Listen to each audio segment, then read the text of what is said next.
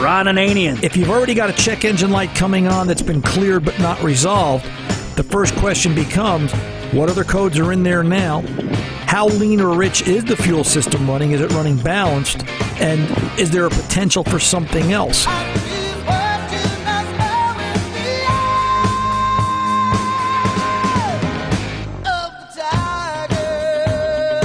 The Car Doctor. If you can get the pipe down, scrub everything and clean it, if you could weld it off the vehicle, it would be wonderful. It would be a lot better for you. Welcome to the radio home of Ron and Anian, The Car Doctor. Since 1991, this is where car owners the world over turn to for their definitive opinion on automotive repair.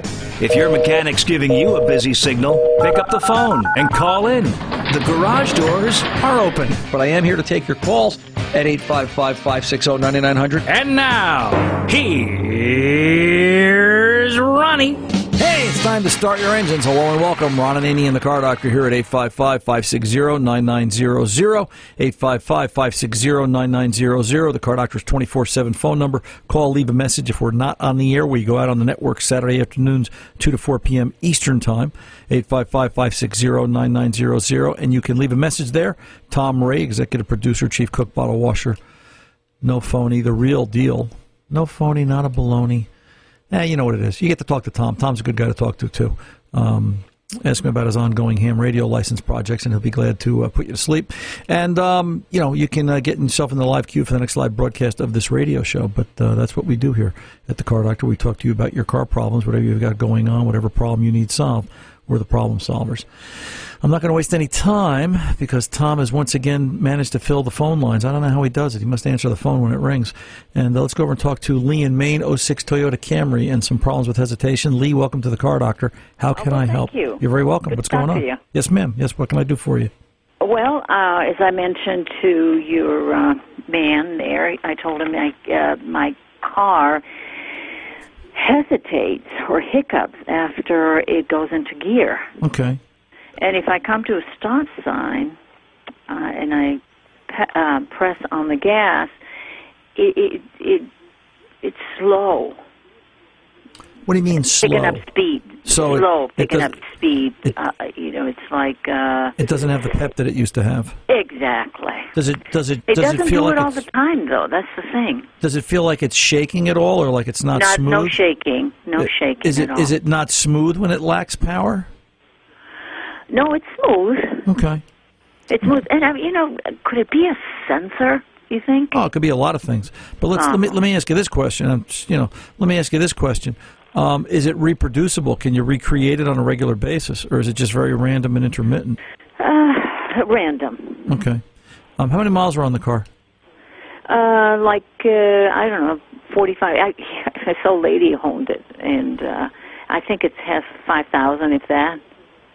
How many miles? I'm sorry, 500,000. I mean, shoot, isn't that awful? It has 5,000 or 45,000. 45,000. Thank you. You're very welcome. I'm a little nervous here. That's okay. It's it's just you and me. Nobody's listening. Yeah. So 45,000 miles. You know, have you owned the car long? Has it done it since you owned it? I've had it for about 3. Going on 4 years. Okay. What sort of maintenance have you done to it in the past 4 years? I do it. I keep it up. So you've done the oil changes? Oh, absolutely. Air filter? Absolutely. Okay. Anybody look at this trying to diagnose it? No. No, okay. I thought I'd call you first. That way I know what's going on, and they won't take me to the cleaners. Yeah, well, first, I mean, listen, I get it, man. That's why I'm here. You know, the first thing... You've been right on the money every time. I mean, I've called you a couple of times, and you've been right on the money. I guess, well, I'm trying to win the lottery. That's my next thing. I got three of the 6 numbers. I know the next lottery, it's going to be 2, 37, and 19. I just can't seem to... I'm going to write that down. I can't seem to fill in the other 3, and I can't seem to fill in what date. That's the missing part of the equation. So I know sooner or later I'm going to be right. So, you know, any diagnosis, we got to begin at the beginning. And even though there's no check engine light on, I'd still do a code scan. You know, what's there? What's pending? What's about to happen? And that's part of what the wonder of onboard diagnostics will do for us today. Okay, so that's number one. That's number one, right? You want to do a code scan. Number two, all the scan tools plugged in. Yeah. You know, it's like somebody goes to the doctor and says, "Doc, my heart speeds up and slows down." What's the first thing he does? He straps a device on you and he starts to record information while the scan tool's plugged in. I want to take the car out for a ride. If I can get it to skip a beat, I'll see some. Maybe I'll see something on the scan tool. Maybe I'll see a misfire. Maybe I'll see fuel trim change. Maybe I'll see a sensor drop out. You know, there's all sorts of things that could be. You know, the wonder of diagnostics is, and sometimes you have to think of it like this. I was watching Dr. Phil the other day, and he was talking about diagnosing somebody's mental state, and I liked his approach. He kind of does what I do, differential diagnosis. He's looking for the difference of good versus bad, so sometimes knowing what's good tells you what's bad. And you know, that's how you've got to approach something like this. I would take the air filter out, make sure there's no animals have built a nest inside the air box, make sure the air filter looks like it's in good condition, make sure no debris. I had a car 2 weeks ago that, I mean, the customer argued with me that it couldn't be an air filter, and I finally said, look, I've looked at everything else, I'm pulling the air filter out, and you know, it just became a long, convoluted story. I pulled the air filter out on the basis that, you know, there wasn't much else left to look at, and it was a little bit of a chore to get to. And wouldn't you know it, the air filter had completely collapsed, and it was I never saw an air filter that bad. I really can say it was one of the top three in my 43-year career. It was that badly plugged and restricted. Put an air filter in it, cleaned out the box, cleaned off the mass airflow sensor, and the car was fixed. So, you know, you want to look at some of the simple, basic things first. Most important, can it be duplicated? If it can be duplicated, any repair shop that's worth their weight within an hour to 2 hours of shop time should be able to, if they can replicate the problem, give you a reasonable direction or a direct solution as to what's wrong with that vehicle. All right, it shouldn't be that they got to the end of the time, whatever they feel comfortable with, and some shops do it in an hour, some shops take a little bit longer. You know, if they can duplicate the problem, it shouldn't be, hey, Lee, we duplicated the problem, what's wrong with it? Well, I think, you know, I think is not a diagnosis. I think is an opinion. All right? I think is a thought, you know. A diagnosis is, Lee, I looked at your car. It's misfiring on two cylinders. It's got a bad coil on one and a bad spark plug on three. We're going to change all the coils. We're going to change all the plugs. That's a diagnosis. That's being affirmative. So, you know, how mechanics handle, how they say it, their body language, how they talk, you know, all that's part of a good diagnosis and good communication skills. We're all human. We all tend to, you know, we have our up days and down days, but, you know, that's a diagnosis. You know, what I will say is not uncommon on Camrys, V6s of this generation, they start to go through ignition coils, all right? They will actually fail the coils, and sometimes the coil being reported or the misfire being reported on the particular cylinder isn't that one, it's the one next to it. And sometimes it can be a little difficult to find. We use something in the scan tool, and you can ask your mechanic if he knows about this, called Mode 6, M-O-D-E 6, Mode 6. Mode 6 is the language section of a scan tool of when the car is getting sick, that's where its first hiccups are recorded, if I can say it like that. All right. It is the language that a vehicle computer uses to make a decision as to when and how often or how much or how sick that vehicle is to turn on the check engine light. All right? So let's get a diagnosis. Let's start to look for, let's prove what's good so we know what's bad. Let's cover the basics. If there's an easy way to test fuel pressure so I can have a fuel pressure gauge on this car while it's hiccuping, absolutely. You know, again. So look at the fuel pressure. Yeah, look at fuel pressure. Look at ignition. We want to look at it. We want to look at it with a scan tool. We want to take a look. Do we see any misfires being reported? What do air filters look like? I don't want to have somebody come back and tell me it needs a timing belt. That's why it's hesitating. If they come back and say, hey, it needs a timing belt, prove to me why it needs a timing belt. Yes. All right? Okay. You know, explain it to me. Tell me why. I remember years ago I had a call from someone, and you know, I forget how long because I've been on the air so long now, but I got someone call up and they said the car was hesitating and they were told by the mechanic that the brakes were dragging and that's what was causing the problem. And, well, it's possible, but my answer was, well, how long does a hesitation happen for? And they said after I'm driving for about 20 minutes and then it just continues for an hour. And I said, well, if the brakes were dragging for an hour, why aren't the brakes smoking? Yeah, right. And, you know, why doesn't the car have a brake issue as well. You can't ride the brake for an hour, so to speak, and not have a bigger problem. And they said, yeah, you know, you're right. I never thought of it like that. They went back, talked to the mechanic, found out they didn't know what they were talking about, went to another one, and they got the problem solved. It turned out to be something totally unrelated. I believe it was a fuel filter that was completely restricted. Again, back to basics. Okay. So let's cover the basics, Lee. Let's start there. All okay, right. So you're saying a fuel... I'd like to know what, if there's an easy way to tap into fuel pressure. Listen, I'm lazy. All right, okay. I want to go with the easy stuff first. Okay? All righty. You know, I want to scan it. I want to look at air filter. I want to look at cleanliness of the mass airflow. If I can get a fuel pressure gauge on it, you know, again, the mechanic working on it, if he's truly diagnosing it, will it's a feel thing. It's a sense of it. I had an '88 Lincoln Town Car this week that I drove it, and it just ran terrible. It just bleh, had no power. I said, this it's late. Timing is late. To tell you the truth, it was such a problem and such a rigmarole to set timing. The harmonic, the balancer where the timing marks were so badly rusted I couldn't see anything. Yeah. I loosened the distributor. I gave it a tap to the left, went for a ride. That's pretty good. Gave it another tap to the left, went for a ride. 3 taps and 3 rides to the left. The car ran like a top. Didn't ping, didn't detonate, had no other bad symptoms. Everything drove great. I gave the car back. There was no other way to set timing. The marks are gone. And sometimes it is a seat-of-the-pants diagnosis, and that's my point. But let's start with basics first, but make sure you've got a diagnostician, not a parts changer. Okay, I know there's three filters in the car. There's one in the back seat, underneath the back seat. That's the gas filter underneath there. Okay. And then there's one in the glove compartment. That's the cabin filter. I cleaned that myself. Yeah, we're not worried about that. And it was pretty dirty. Right. And then the one in the engine. Right. And if the cabin filter is that dirty, always remember, if a cabin filter is that dirty, how dirty is the air filter? It's breathing the same air. Okay. So, you know, those are all good basic things to look at. All right. You know, so always start, listen, sometimes starting with maintenance helps shorten the distance to the diagnosis, and at the very least you're getting maintenance done as well. Got it. Okay? So we'll start there. We'll talk some more. You're very welcome. You take good care. 855-560-9900. The Car Doctor's coming back right after this.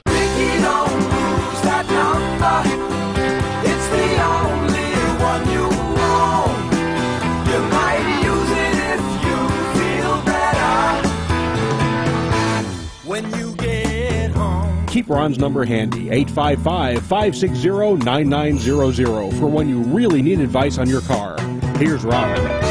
Let's get over and talk to Gary in Westchester, New York, 04 Olds Alero, and a couple of different things going on here. Gary, welcome to the Car Doctor, sir. How can I help? Hi, Ron. First problem I got, we have the engine. When the weather is hot, not when the engine is hot, but when the weather is hot, and you start the car up, it read sometimes to like 5,000. I mean, it sounds like a plane's about to take off. Okay. And so what I've figured out just in a little research, I don't shut it all the way off. I put it down to like the accessory, wait a few seconds, start it back up. Most times it resets itself, you know, maybe 600, 700 on the RPMs, and then it's nice and smooth, quiet, runs great. It's just, like I said, in the hot weather. It doesn't happen at all the rest of the year. Okay. When this happens... Well, let me tell you the way I'd go about it. If I can duplicate this, the first thing I'd want to see when this is going on, I'd like to have a scan tool hooked up to it, and I'd like to look at something called idle air control or IAC counts. Look at the front door to your house. All right, Gary? Yeah. If the door was closed, that's 0.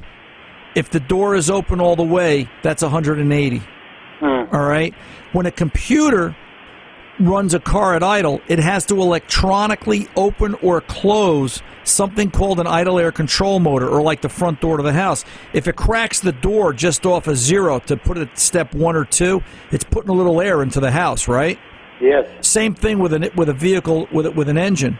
It's the front door is closed, all right, that's 0, then it's not going to run. There's no airflow, right? Would you agree with that? Absolutely. So if I was to look at idle air counts and I saw 0 and the RPM is at 5,000 RPM, what's that telling you? Yeah. It's getting air from somewhere, right? So do I have some form of an intermittent vacuum leak or some form of an air source elsewhere other than the idle air control? So, you know, again, I'd like to have a scan tool hooked up. Where's the IAC counts?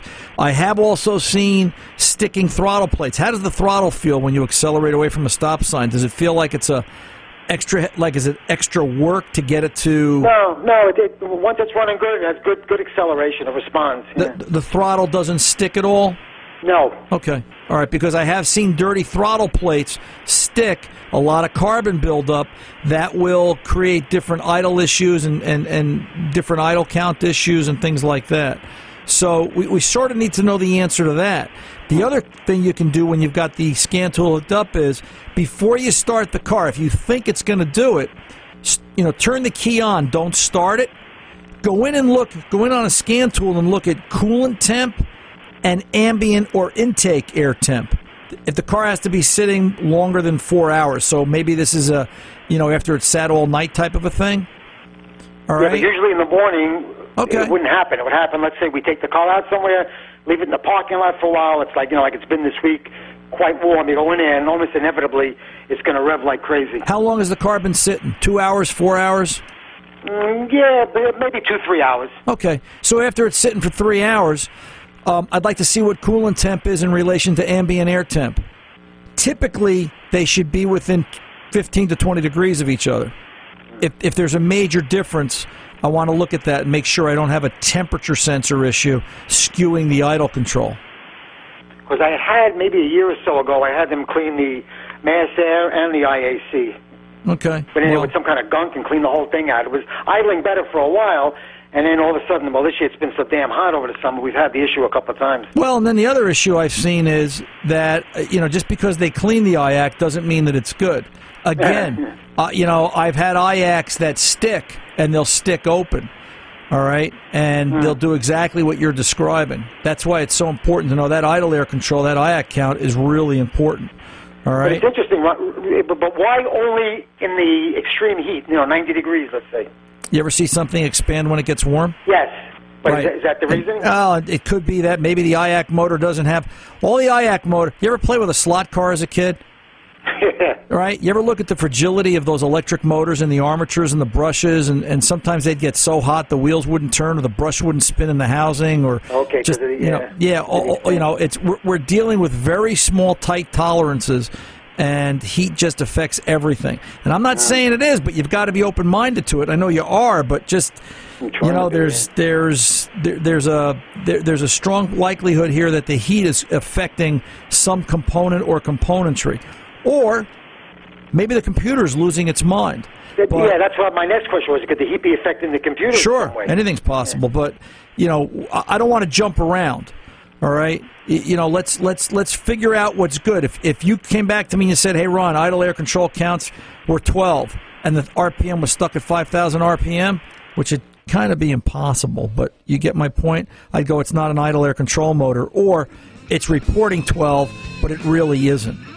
All right, so let's do some basic diagnosis as far as the fast idle problem, and then we can talk about the rest of it from there. Stay on the phone, Gary. I know you got a second part to your question. When we come back, we'll deal with that. I'm Ron Anian, the Car Doctor, 855-560-9900. Don't go away. We'll return.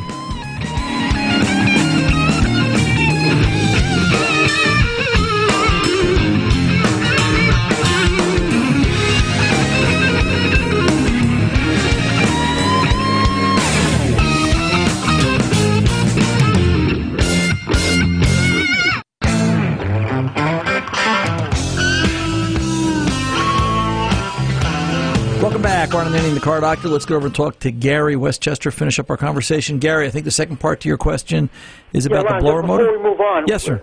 With the quick thing with the revving, what I've noticed is when if it happens and I shut it down, I put it maybe to the accessory setting, wait a few seconds, and then start the car up, and it seems to almost like reboot, and it seems, you know, the RPMs drop way down, you know, maybe 600, 700. What if you take the key out and put it in your pocket? Does it do the same thing? Well, if I shut it off completely, but if I would start it back up, I think it just continues to rev, because I do that a couple of times, and then I read somewhere that maybe if I just let it in that accessory thing and waited, somehow, I don't know if it had something to do with the computer rebooting or something, or was it just coincidence? Well, turn it off. I'm serious. Turn the car off. Stick the key in your pocket. Count to 5. Start the car back up. What does it do? Does it it should do the same thing in accessory. If we're if we're canceling the computer in accessory, we're canceling it with the key in our pocket. We've just proved that, you know, it's just a reboot of some kind. But then again, is it? Did the engine running somehow free up the sticky IAC? Again, we're back to where the IAC count. Where are the IAC counts? Let's not assume. Let's diagnose. Fair enough. All right. Blower motor problem. Right. The other one, I wasn't working on the first 3 or 4 speeds, so I somehow was able to disconnect the harness and replace the resistor. Okay. All right. Everything's great. Works a week or so, goes out. I think, maybe it was the part, the cheaper part. Did it again. Went out again. This time I reached down because I wasn't able to get the resistor back into that housing. It's almost impossible to get in there. And the thing is burning hot. That's right, because it has to be in the housing because the air of the blower motor helps to cool it. All right? So if you don't have it all the way seated, or if you don't have it so that there's airflow being directed on it, that electronic board is going to overheat. Okay. All right? So, you know, when you replace it, make sure it's inserted all the way. The only other thing that I would tell you to look for is, and be considerate of, is, you know, just make sure that you have and check to see what the amperage draw is off the blower motor. Look at the fuse that controls or protects the circuit. If it's a 20-amp fuse, you'll typically see 1/3 of that as normal blower draw. You'll see somewhere in the neighborhood of 7 to 10 amps on the high side.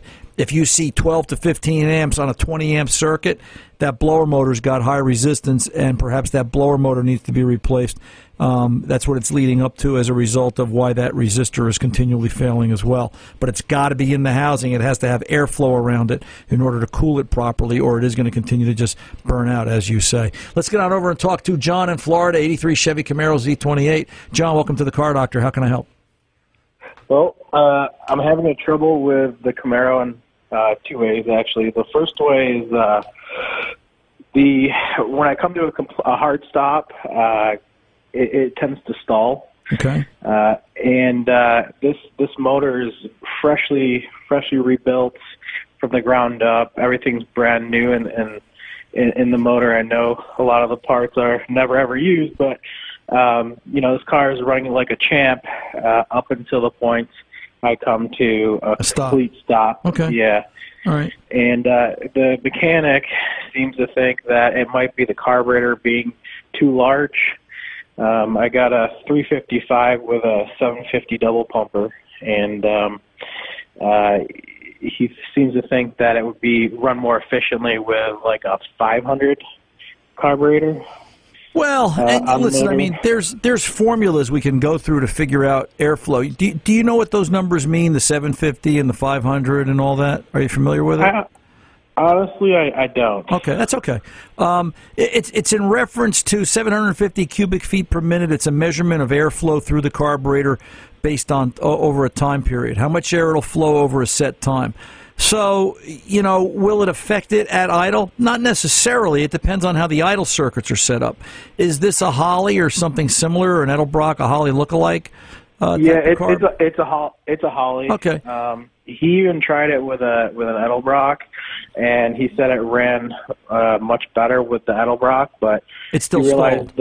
He said the Edelbrock was also he realized it was also a 750. So okay. So he's thinking he's rebuilding a smaller carb now to test it out, because I guess the pressure all the way up to the fuel pump and regulator, which is in a custom box right next to the motor, is 6 to 7 pounds of pressure. Yeah, and that's enough. And then he says the problem that he thinks is from the regulator to the actual carburetor, possibly. A problem with regard to what? That it's losing pressure? He's thinking that might be the issue, or it's getting too much. Well, yeah, I mean, listen, too much pressure can also push the needle off the seat and do some strange things as well. And you would think it would be causing the carb to flood over and, you know, pee fuel. So, right. You know, let's back up a second. What kind of distributor's in this? It's an MSD distributor. All right. With an MSD box? Yeah. All right. Yeah. When it stalls, is it just die clean? Yeah, completely out. Does it? So is it almost like you're turning off the ignition? Pretty close to it. Yeah. Does like it? It does one sputter and it's gone. Does it restart right away? It does. Yeah. Okay. Just turn the key. Yeah, it's just turn the key. Maybe pump it once, and it's good. Okay. Can we do this? And can we? You have a separate coil mounted on the intake manifold. I believe so. Ignition coil. Can we put? Yeah. Can we put a small 12-volt bulb on that ignition coil feed? So that, okay. so that when the engine's running, the light's lit. Okay. And the next time the car stalls, just walk out and lift the hood. Don't touch the key. Don't do anything. Just walk out and lift the hood. Is the light lit? All right? If the light's lit, then at least we got feed to the coil. All right? We've tested the circuit. Guess what? We know the ignition switch is good. We know the wiring harness is good. We know up to that point of the coil, we're good. If the light's not lit and you cycle the key and all of a sudden the bulb is lit and the car starts... Right. Guess what? It's not carburetor. It's fuel, or it's ignition, or it's wiring. It's something along those lines. And I'm not saying it is. I'm not saying your mechanic's wrong by any stretch of the imagination. Sure. I just want to think somewhere else outside the box. All right. Right. Will it ever stall? Just sitting there idling? Nope, never. Okay. Any sort of idle up solenoid on this for air conditioning? I honestly haven't even tried to run the air conditioning. I got rid of the, I deleted the air conditioner. Okay, that's all right. But I still got the three channels for first, second, third speed when it comes to the heat, just in case. Right. You know, there's Where is the idle speed set? This is an automatic or stick car? It's a stick. Okay, so where's the idle speed set? I believe it's around 1,000 RPM. All right, 1,000 RPM is too high. All right, unless this thing has a real aggressive cam. It's a mild cam. Okay. You ever run a lawnmower? Yeah. You ever play with a lawnmower? You know, and set the mixture. Not particularly. You know, no, I haven't. You ever play with the needle screw, anything like that? You know. Yeah. Right. Okay. Well, and where do you do that? You do that at idle, right? Right. And on most lawnmower carburetors, they're actually two-stage. But for the purpose of our conversation, they're single stage. We're going to be a single stage.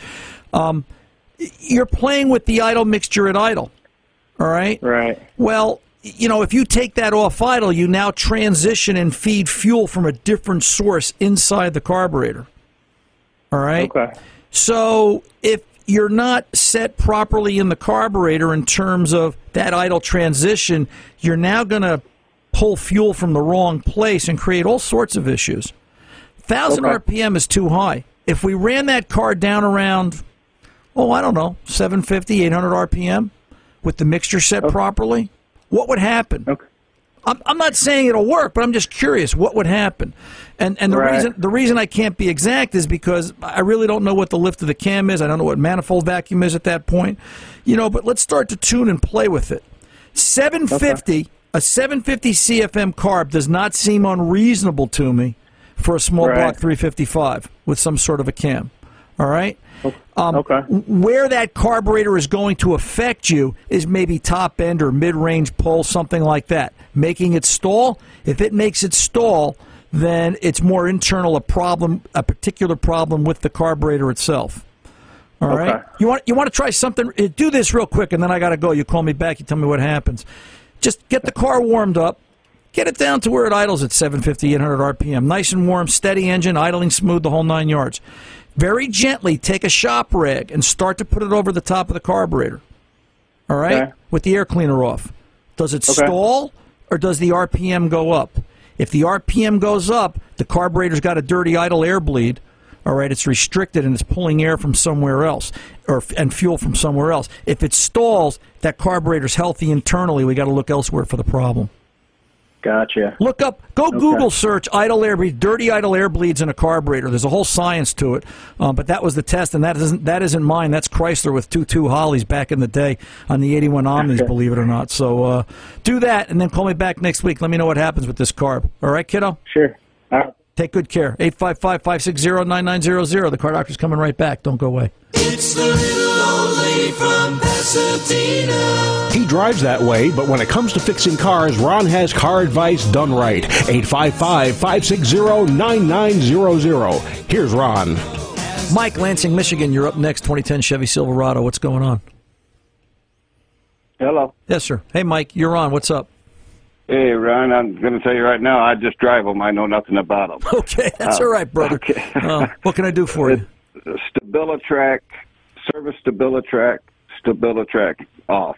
Okay. Traction, service traction control off. There's like a triangle arrow that comes on. All right. And my engine light's on all the time. And when it does come on, usually it's idling or I'm going very slow.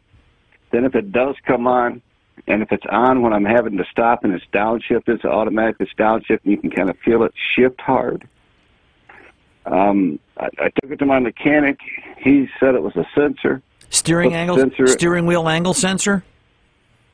Just a little silver sensor he put on. At the base of the steering column? He had it done when I picked it up, Ron, to be honest with you. Okay. And then...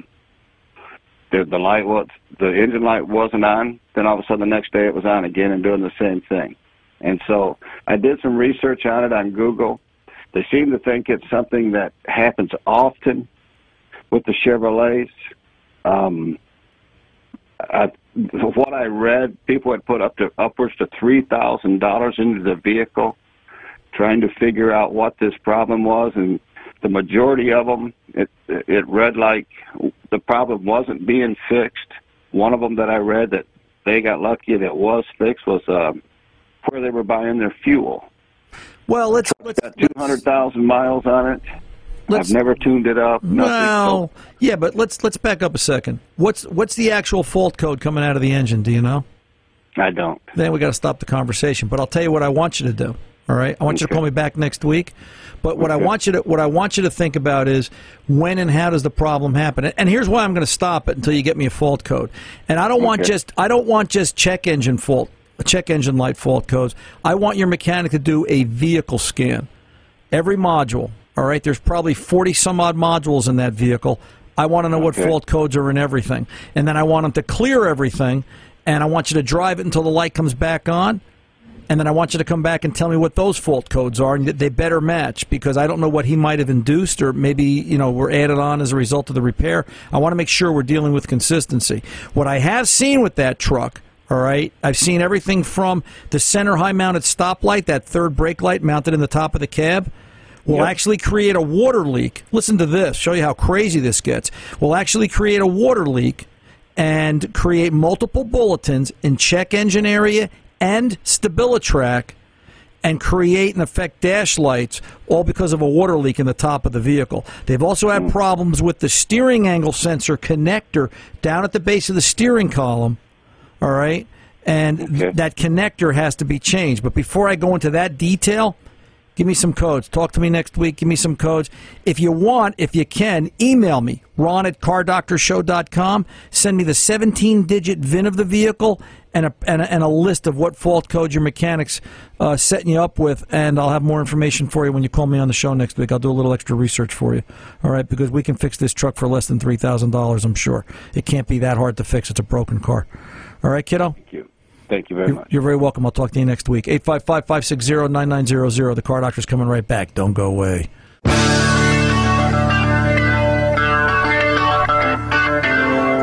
Welcome back. Ron and Anian, the Car Doctor. Let's get over to Nick in Missouri. Nick, I got 2.5 minutes, brother. What's going on?